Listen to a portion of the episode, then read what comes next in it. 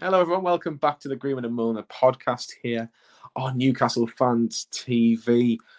Well, is it called the Greenwood and Mulliner podcast, Sam? Because Yes. Lee, Lee Lawler decided to call it something else, and I think we should stick with this. I think we should call it the Jonathan and Greenwood podcast because it's got a bit of a ring. to it. I think it looks. I think it's quite catchy. Um, I think Lee was really on board with it yesterday while doing the player ratings for Morecambe, wasn't he? I think I think Mulliner and Greenwood show sounds better, personally. But yeah, scoring the players last night for the Morecambe 7 0 win. And yeah, Lee got a bit of a tongue twister and accidentally called the show the Jonathan and Greenwood show, which is not insulting in the slightest, considering, you know, all the work that goes into this. But yeah, no, it's fine. It's fine. I'm, I'm sure you loved it.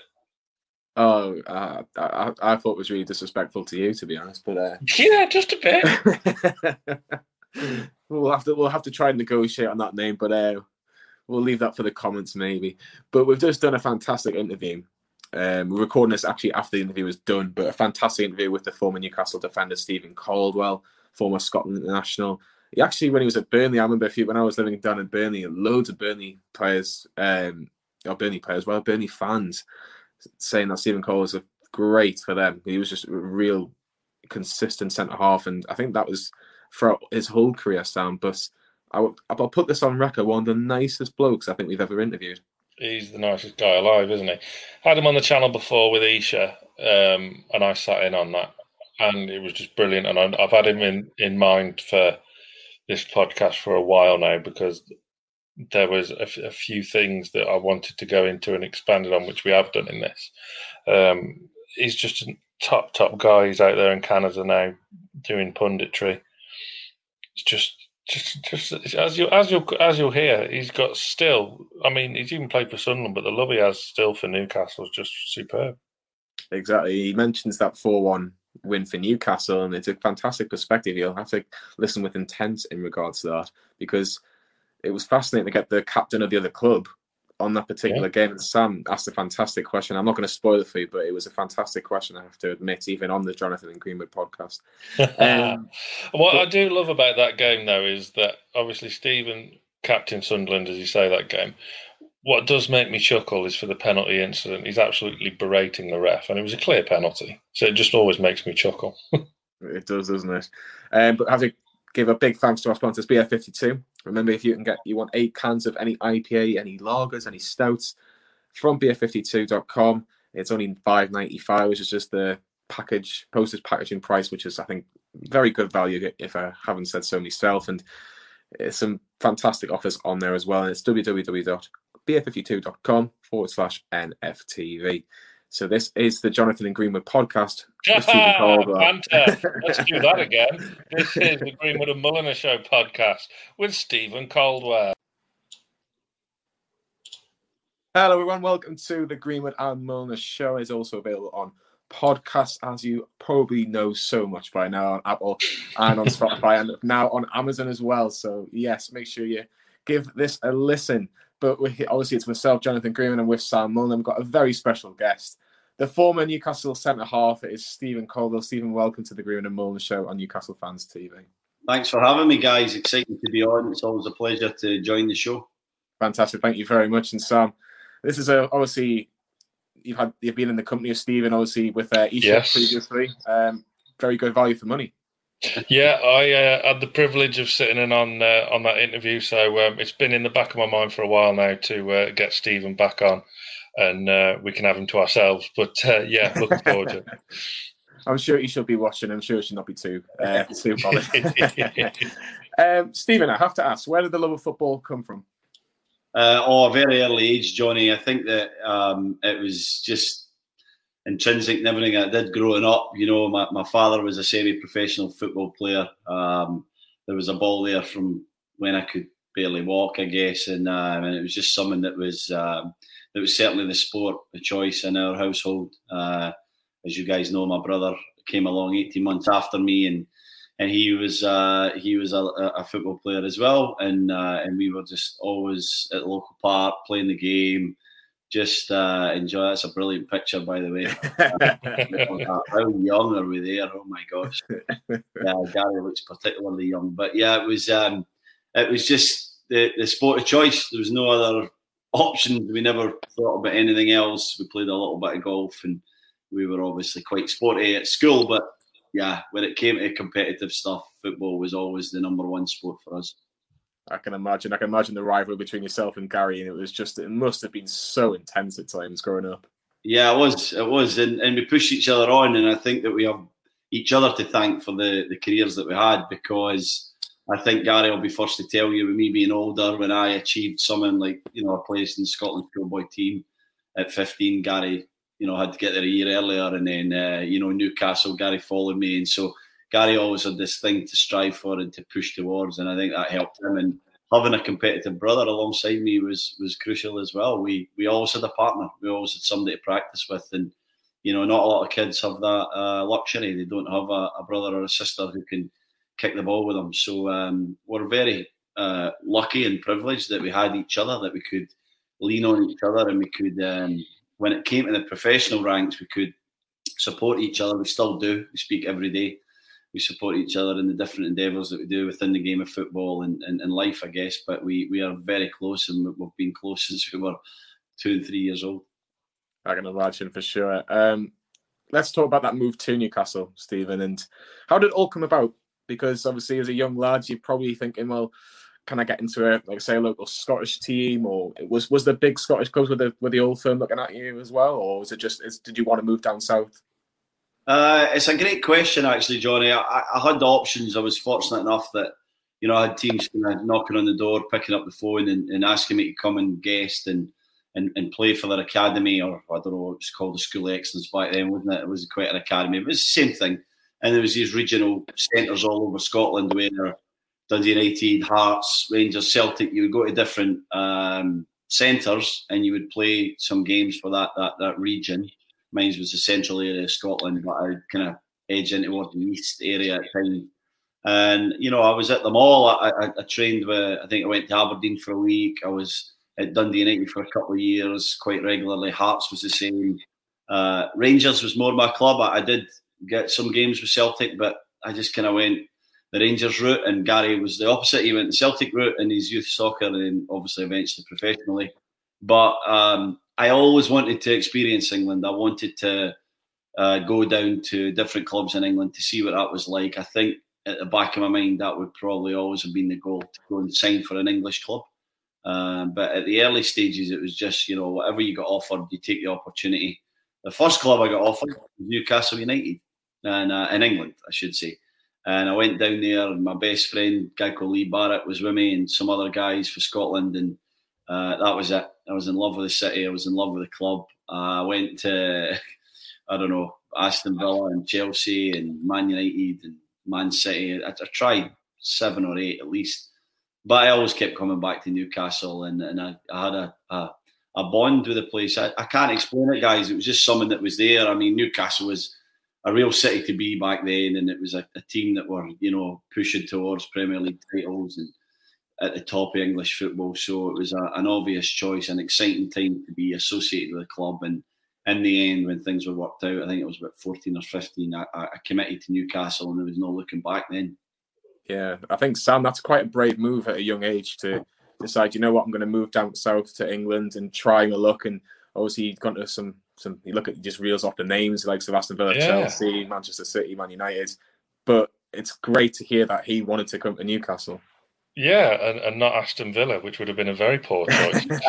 but, um, Steven, do you reckon that's why Gary kind of followed you to Newcastle? Um, not only because of kind of being that competitive sibling nature, but because you, as you said before, you had that bond, and we've seen it throughout history at Newcastle now. Ameobi's, Caldwell's, and now we've got the Longstaffs. So do you reckon there was something in that, and just to keep carry on that competitive nature between the two of you and keep that closeness?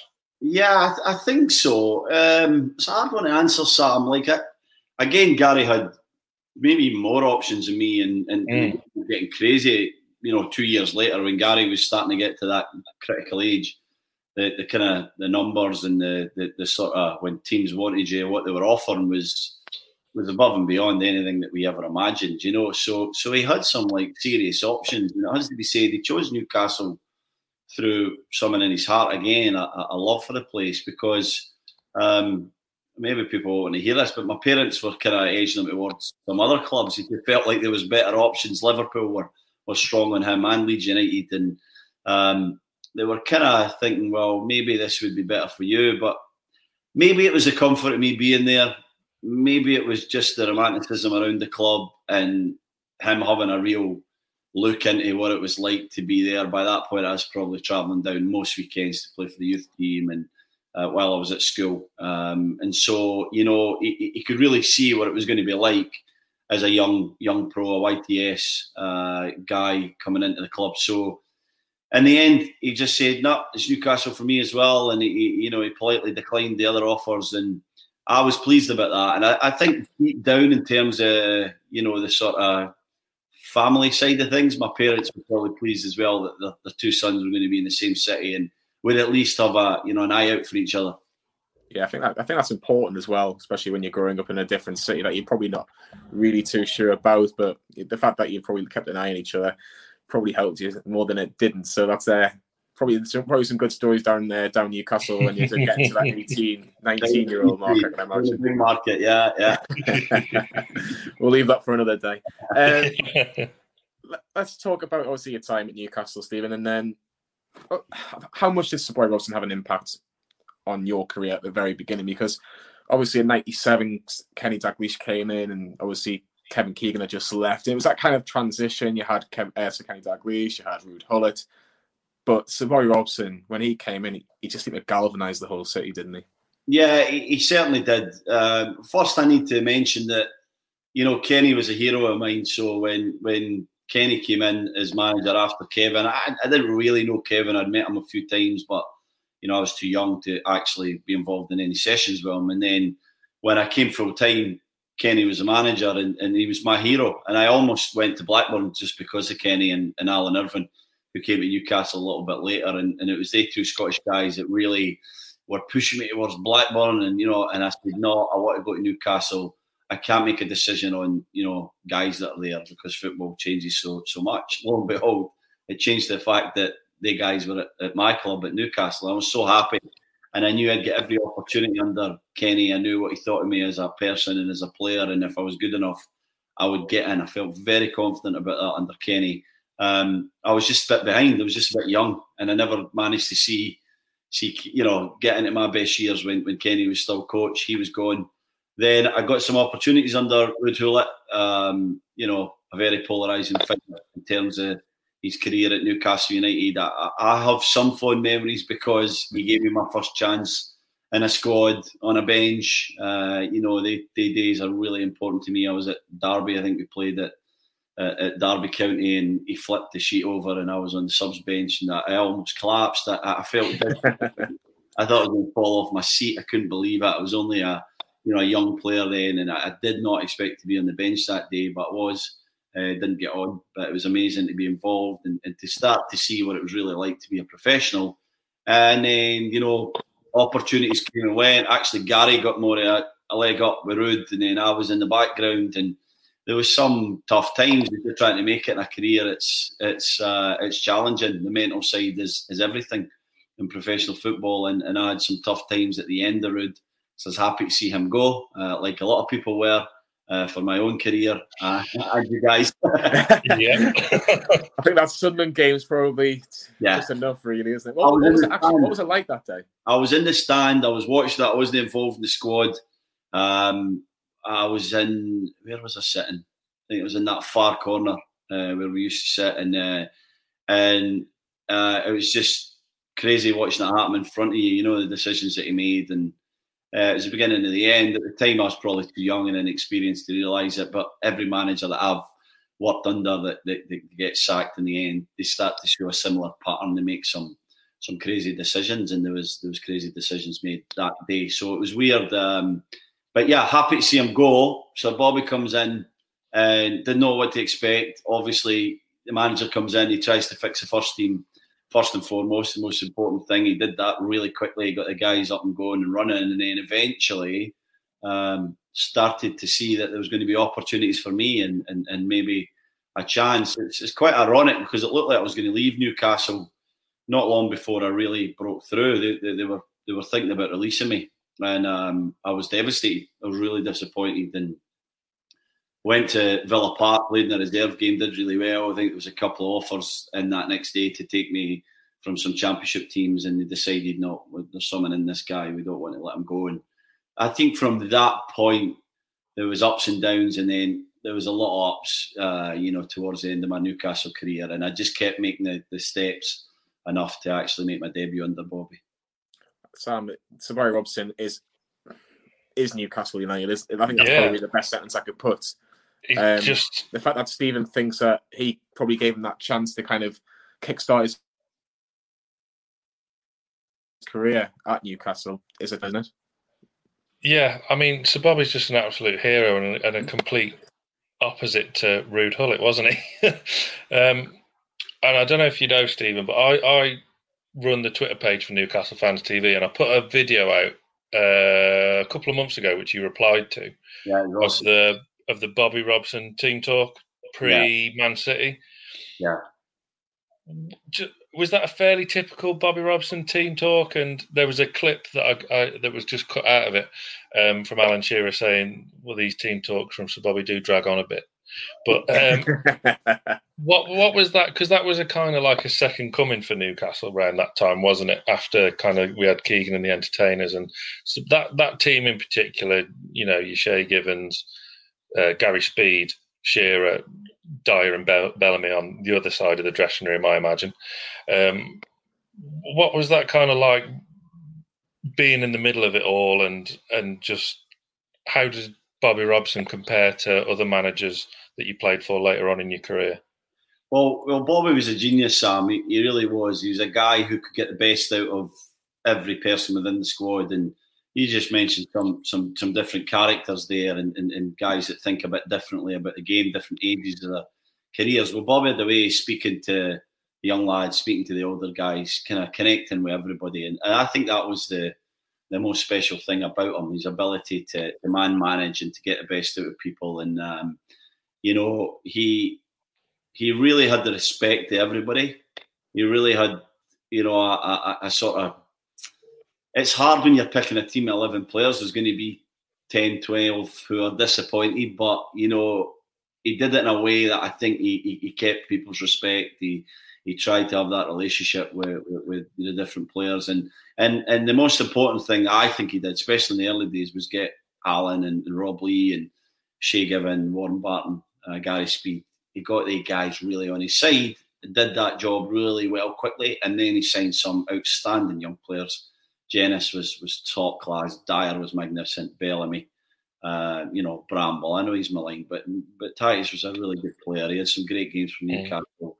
Uh, you look at you know, unfortunately where they are now. You know, a guy like Titus Bramble was was a pretty top player. So so there was these young guys coming in to complement the older guys. A couple of us youth team players were, were there as well, and and we kind of uh, put together a couple of foreigners. Let's not forget guys like Robert and Distin who had uh, very important roles at, at, Newcastle United at that time. And we put this squad together that was very complementary. Now it was polarising as well, so it wasn't exactly the the most um, universally gelled squad that I, have ever played for. But it didn't matter because when we came together at 3 p.m. on a Saturday, things worked and people fitted together. Bellamy and Shearer fitted together, you know, and uh, and there was these relationships all over the park that actually worked on the park where it matters most. So I, I think Bobby deserves a tremendous amount of credit for that. The team talks were legendary. Some of them were like hairs in the back of your neck, you know, sensational, spine tingling team talks, like just hit the nail on the head and got you motivated at the right time. And some of them went on too long. But when you're given like when you're given team talks every you know, every three days or four days with, with European football and, and, league football cup games. That's what happens when you're in a role for so long. But it, it was, I love that video, mate, because it really took me back sitting in that seat. I was there again. Uh, you know, I could feel the nerves and the, the taste in my mouth, what it was like to, to, to wait to go and play in the days when, you know, I was nervous. I was, I was really nervous. I wanted to do well. I wanted to make sure that I didn't let my teammates or my, my club down. And, uh, it was a phenomenal video. It was, it was so accurate to like what it was like back then and, and how how uh, how we all respected them. But really, we had a good laugh as well. You know, you could see some giggling in that because he, he never took himself too seriously. Another great strength of his. Who would you say was your best or your preferred partner at centre half with? Who did you gel with the most? Just just generally on the pitch, who would you would you go? Was it Bramble, for example? Just the chemistry between the two of you, or was it a Woodgate and Aaron Hughes? Who, who did you yeah. find the, the best for you? Gary Caldwell. Gary Caldwell. And Gary Caldwell. my favourite is my brother, but we weren't a great partnership because we we're quite similar players.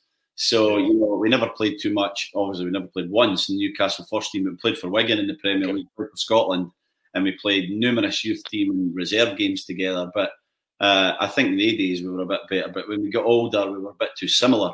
Um, I, I, never played a ton of games with Titus or Andy O'Brien or Aaron Hughes actually, um, but I, I, I, played I played a lot of games with Woody. I, really enjoyed playing with Jonathan Woodgate. He was obviously a world class player, and I don't say that lightly. He was outstanding football player. He could pass, he could head, could read the game, could run, everything, had every attribute needed. He had a great brain on him. He was very cerebral the way that he played football in that position. So I love playing with Woody. I felt like everybody prospered when they had Woody next to them.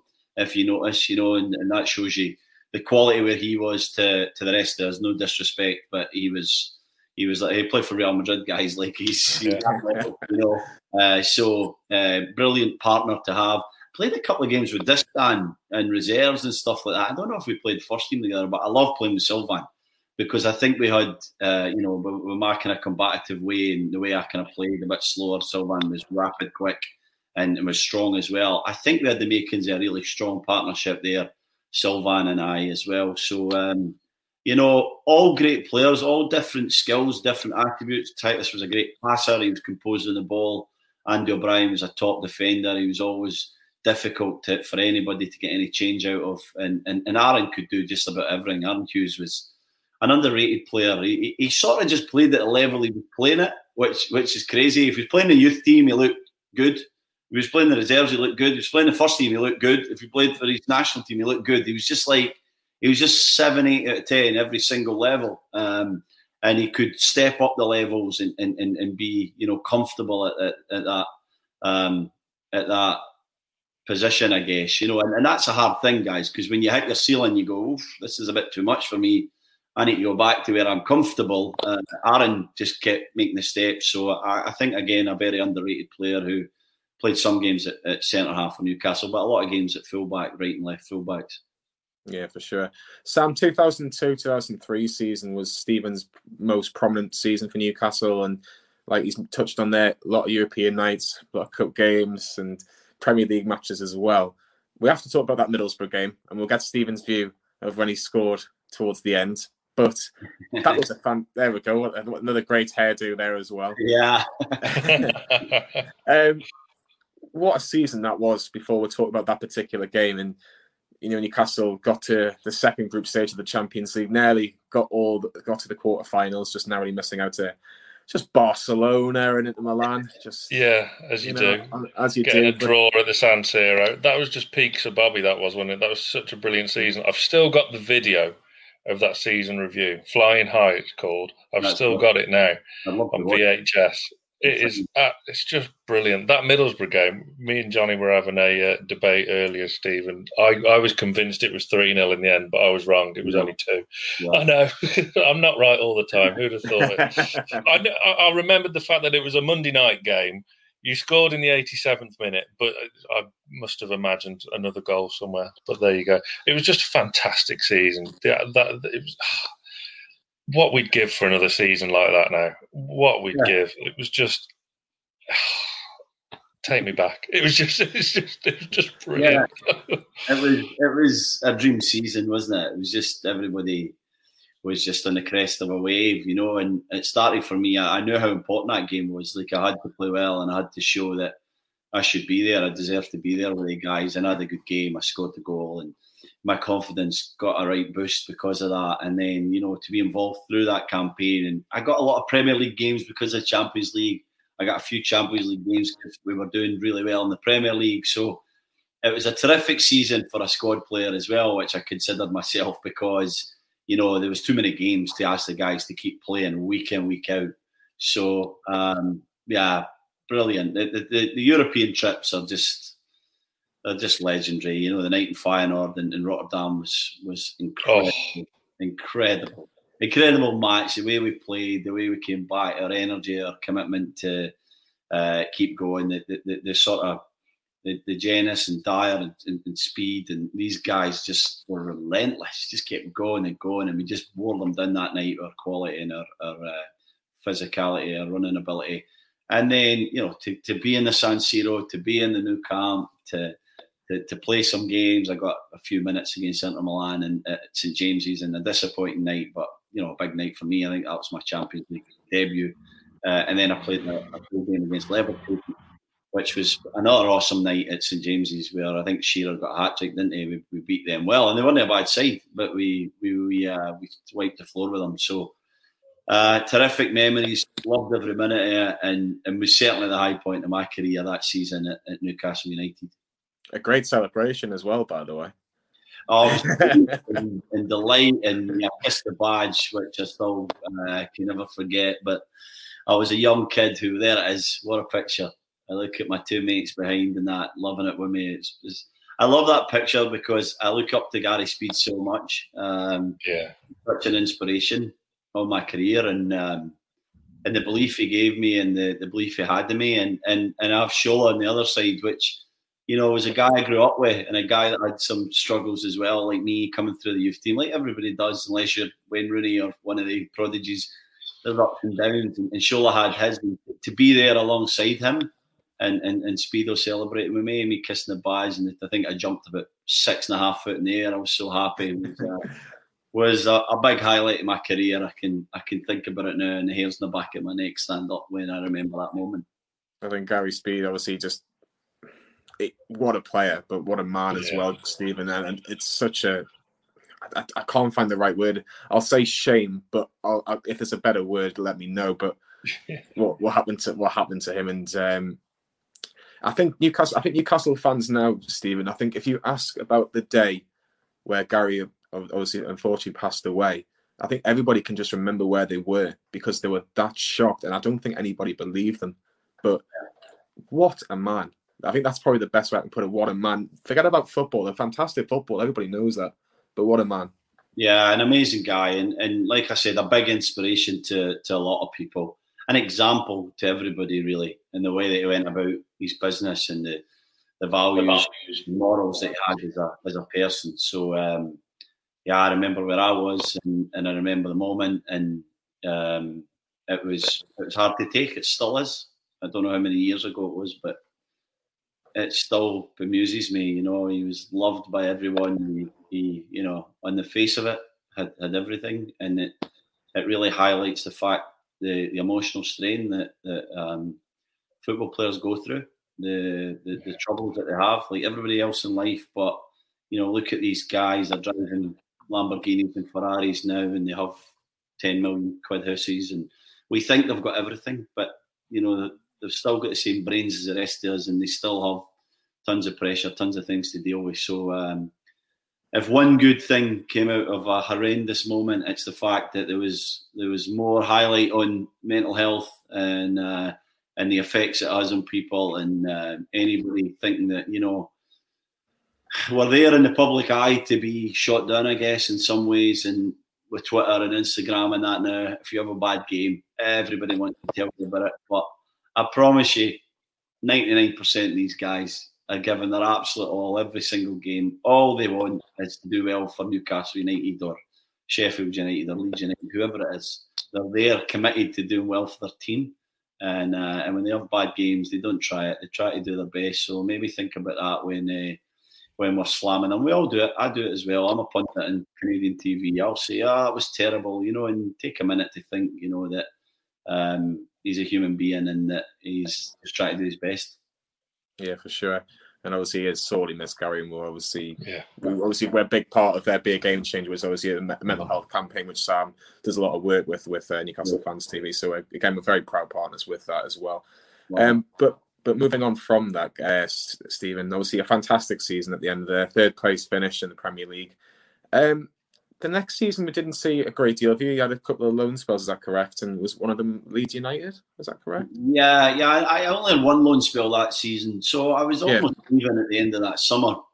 I um I had a couple of clubs in for me, and I felt it was maybe time to, to get to get going and get. Well, I wanted to play. It's not like I wanted to leave. I just wanted to play, and like I, I totally respect it now, and I understand Sir Bobby's point of view or anybody's point of view. There's only 11 players you can pick.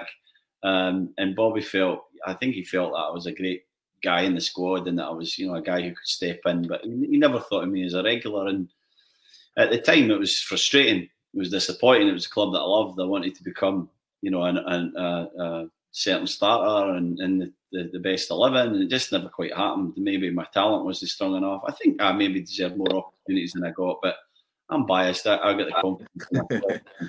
I realised that it was never going to happen, so I nearly left. I, I almost went to Sporting Lisbon actually, and uh, it never quite oh, happened. Really? Uh, yeah, they had been watching some games and they were they were interested, and I was a free transfer. So yeah, it looked like I might I might go to Sporting Lisbon, and uh, it fell through. I then had to go back to Newcastle and sign a one year deal, which is never ideal. I mean, you know, one year deal for a guy who's 23, 22, 23 is like it's not great. It tells you that it's coming to an end. So kind of sing that with my cap in my hand, but went in with the best intentions to give my best and, and, and do well. And um, my chances were limited to a point where I was right on the outside and I wanted to play. Um, and Leeds came along and gave me an opportunity. And actually, Everton were interested. I was wanting to go there. Newcastle, I think, messed around a little bit. I was mad at Newcastle for that. And then eventually, two days later, Leeds happened on deadline day, and uh, to be honest, I was delighted to go and play, especially for a Premier League team, get some games and, and experience like you know regular, you know, kind of preparing on a Saturday to Tuesday or to the next Saturday, and that was important for me. So um, a tough season, but ended really well personally for me because I got to come back. Exactly. Um, we have to talk about the move to Sunderland because we've had Lee Clark on previously, and Sam, Lee Clark, I think, was very honest about the fact that he moved to Sunderland just to, get game time. Never thought he would actually move there. He, yeah, did, but did it? Yeah, I mean, Lee Clark's kind of out there on his own because Steven never wore a t-shirt. Uh, yeah, yeah. um, but what was the thinking, Steven, when when you you know made that big move to the the fierce rivals. And was there alternatives on the table, or is, was it just a case of wanting to stay in the northeast, or why Sunderland? Uh, northeast, a massive part of that decision. I wanted to stay in the northeast. I wanted to play my football there. Um, I, I think I knew. Maybe I could have went to a Premier League team. Maybe I would have became a regular. But at that point, uh, regular football was top of my mind. So I needed to hear from a manager that was like, "You're going to play. You're important. You know, you're in the team." And, and and Mick gave me that, and Mick Mick told me that, and so. You know, to get a chance to go to a club like Sunderland, who I considered a Premier League club in the Championship, I thought they were big enough to get back up. You know, they were pushing that season actually uh, just before I went. I think they lost in the playoffs made it to the semi final of the FA Cup. So they were a quality side. They had some good players. They they had a great manager in Mick who was good for centre halves, hard on centre halves, but really would, would, would teach me what it took to, to kind of to, to, to, be a regular, to be a true professional player. And I still didn't really consider myself as a true professional player at that point. I, I always think you've got to be a guy who who kind of plays every week and, racks up the games before you can can really put your chest out and say, right, I'm a professional football player. Um, so that that was why I, I, think that did it cross my mind that I was moving to Newcastle's rivals. Yes, I thought about it, and I, I think ultimately I was never a guy too concerned about what people thought of me. I, I, I felt that Newcastle fans would respect that I'd chapped on the door for three or four years and you know, played limited games. I'd had a really bad season, and it was time for me to go and go and play. So I, I, I, felt like I would get the respect for them. They knew I gave my best every time I wore a black and white shirt, and they knew I loved the club. It was obvious. There's a big picture of it with me kissing a badge. So the other side was more concerning for me moving to Sunderland and thinking, well, how are these guys going to take me? You know, how are they going to accept me in? And and in the end, I just thought, well, I'll just be me and I'll give hundred percent. And you know, I, I love their club like I love Newcastle, and I mean that hundred percent. If you don't want to hear that in this show, but I love football in the northeast, and I've got a great love for Sunderland as well as Newcastle. And so I went, I did it. It was a great move. I'm so glad that I, I made that choice, and, and I'm so glad that I'm on a, a quite a, a, small list of people. Uh, Lee Clark being maybe up the top, and, and for, for both teams. But um, there's not many people that have played for both clubs, and I'm one of them. Yeah, I mean, if someone would have told you as a 20 year old that you would have played in Alan Shearer's final ever game, would you have thought you'd have been wearing red and white that day? No, no, I would never have thought I'd be wearing red and white.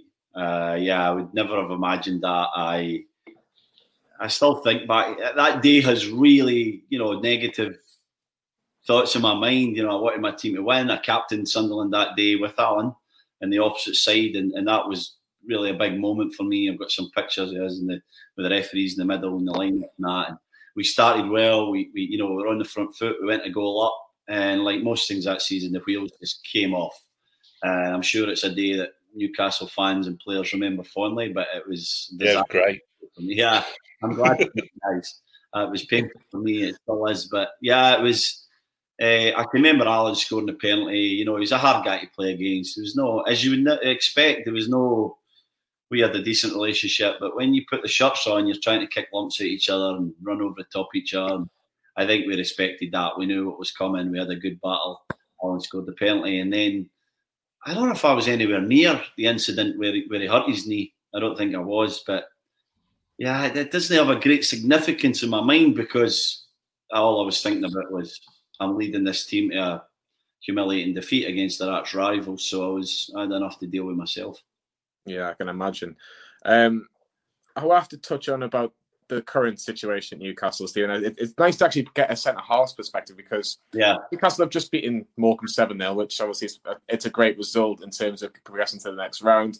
Premier League, obviously losing losing to Brighton but beating West Ham. So, again, a bit on and off to start this new season. But I want to talk about the central defenders that Newcastle have got because Jamal Lascelles, obviously the captain of the club, You've seen likes of Federico Fernandez, Ciaran Clark's been getting a couple of games in the cup, and he's barely put a foot wrong for Newcastle. Yeah. What, what, what do you think of the current crop of centre halves for Newcastle, and do you think that any of them are at a level that they could probably exceed Newcastle potentially, and maybe get that bigger move? Um, I think, with all due respect, these guys are playing in the Premier League. They're, they're, most of them are internationals. They're, they're excellent football players. Um, exceeding Newcastle, I don't know. It's a dangerous thing to say. You know, it's like how do you exceed a club like Newcastle? A brilliant club should be bigger, should be should be uh, competing towards that top half European places, in my opinion. Hopefully, will be soon one day.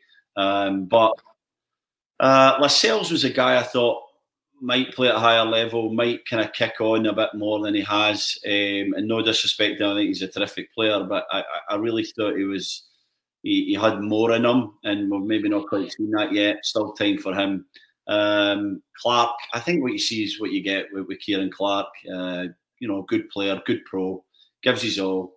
Fernandez is similar. Um, so I think trying to answer this with respect, I, I, think they're all like very good players, but I, uh, you know, I don't think any of them are are outstanding. I don't think any of them have the the kind of we could go through the years, some of the centre half, a Coloccini type guy who, you know, has more in him and, and, and started to excel and, and, show that. So I think, in fairness, they fit into the way that the team plays, and it's, it's quite a pragmatic team. It's just get results, do your job. The guys all do their job, and there's a number of different players that do it. But you're just missing a bit of that sparkle at Newcastle right now with someone with a real flair who who does something a bit different, like a Coloccini, who, who was a guy I never liked at the start of his career at Newcastle. And by the end, he was obviously top, top player and, and showed this flamboyance. So Albert, guy like that, you know, we're, we're kind of missing that centre half. And I was miles of that guy. That would be nice to see kind of player guy back in the, the heart of Newcastle's defence who had a bit of charisma and a bit of swaz about him. Yeah, for sure, Sam when you look at Newcastle today, um, I think obviously it's, it's always going to be a mixed bag at the minute with Steve Bruce. I think you're either going to love him or hate him really because Newcastle fans just I don't know. I think some people will just think he's just good enough. Someone saying he shouldn't be anywhere near the job, but he's done okay. Is that a fair yes. reflection? Do you think he's done better than okay? Yeah, well, it's it's always that tagline, isn't it? Done well under the circumstances, um, which he has. Um, it's a big season this season because he's got the players in.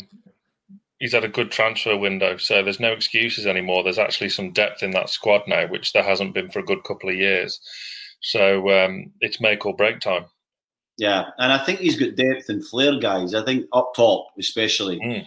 You know, you've got Almiron, you've got Saint-Maximin, you've got uh, Wilson, you've got Fraser. You get four guys there that if you can build the base and, and get them playing, I think it could be really exciting in that top area. But how do you fit them in? How do you make sure that you're protected at the back when you put in in, in the four guys? I mean, Fraser and Almiron I'll do the work 100% uh, back and forth and Saint-Maximin. But I think that if he can get the four guys playing in his best 11 and and uh, and get them firing, they could be pretty good. Yeah, as long as you've got a Scottish international in your team, you should be okay, shouldn't you? Steve? Yeah, exactly. sure. Well, it's been a fantastic 40 minutes, near enough, in regards to speaking to you, Steven. I think it's a great insight to what it was like in pro, some people almost come as the, the glory years of Newcastle, especially someone that's uh, in the mid twenties and wants to remember the good days. But um, Sam, I think I think Steven will definitely be an interesting listen when when this comes out, and again, a fantastic sermon for the club. Yeah, absolutely superb. And um, as I um, said to Steven last time we spoke, um, I was actually at his debut for Wigan. He actually made his debut for Wigan at St James's Park yeah. as well. Two two all draw as well. Yeah. So it's just a lot of um, even though he left, there's still a lot of history tying him to Newcastle. So yeah, cracking. Thanks, guys. Pleasure being on. Uh, love love the football club still. Keep up with the results and uh, anytime I'm here and uh, pleasure. Thanks. No problem. Thanks very much, Steven. And that was Steven Caldwell on the Greenwood and Mulliner podcast. It was a fantastic 40 minutes or so with the former Newcastle centre half, Sam, and some fantastic stories. I, I, think obviously the ones that will probably get the most mentions will be the likes of Bobby Robson, Gary Speed, the, the goal against Middlesbrough, and obviously the 4 1 from a different view uh, against Sunderland. I think that Middlesbrough goal, is, he, he was just bursting with pride talking about it. Told you he was the nicest man alive, didn't we?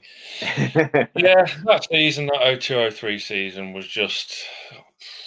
It was great, wasn't it? There's some fantastic memories, and he was in the thick of it all. To, so, to hear from someone that was that was inside that dressing room and had first-hand experience, it was really interesting. I thought it, it really was, and Newcastle don't get many what we call probably the closest to glory years in the in recent time, but that 2002 3 season is actually my favourite season as yeah. a Newcastle fan. That beats that the 11 12 season, even the 01 02 season. I think I was quite lucky as a Newcastle fan because 2001 2 is my first season watching football, remembering football, and being, you know, l- like loving Newcastle and loving football in general. So I was quite lucky for the first couple of years. I thought this is the norm, Champions League football and finishing in the top three and four. But um, sadly, as time has passed, that's not necessarily the case. But his passion really shone. I thought, Sam. I don't know about you, about the whole city in general. Yeah, it's similar to what's going on with the Longstaffs now, isn't it? Going there as a as a kid with your younger brother, coming through the ranks together in that fantastic city. It's just stuff of dreams, isn't it? So, it, yeah, he's just the nicest guy alive. he just is. But yeah, it, it's it's really good, and, and what he was saying about Gary Speed and everything as well. Some there's just so many memories from that time that just spring to life, and it was just such a great time. You were you very lucky. I mean, we are both lucky in a way because my first was the 96, 96 uh, 95, 96, beg your pardon.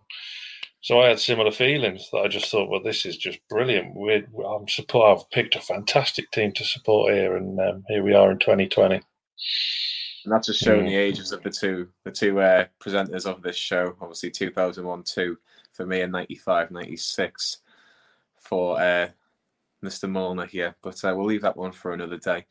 Uh, again, a massive thanks to our sponsors, beer52.com. Remember, beer52.com forward slash NFTV for eight cans of any particular beer, ale, lager, stout, IPA for five ninety five, which is just your package and postage costs, really. So you should really get involved with that, guys. Um, if you can leave us a review and if you can tell us what you think of the podcast, that would be really, really appreciated because we do put a lot of hard work into this and we're getting some fantastic guests, uh, former Newcastle yep. players, former sports players, current sports players as well. Uh, and I'd just like also mention um, our best wishes go to Gary Wilson, who's just been um, confirmed that he's had coronavirus in the last 24 hours or so. It's just been confirmed. So all our best wishes to Gary Wilson. Yeah, get well soon, Gary. You know, he gets a speedy recovery uh, from this obviously horrible disease, and hopefully be back on a snooker baize in the nearest future. Remember that podcast is still available on all good podcasts as well. But for myself, Jonathan Greenwood, and Sam Mulliner, we'll see you next time.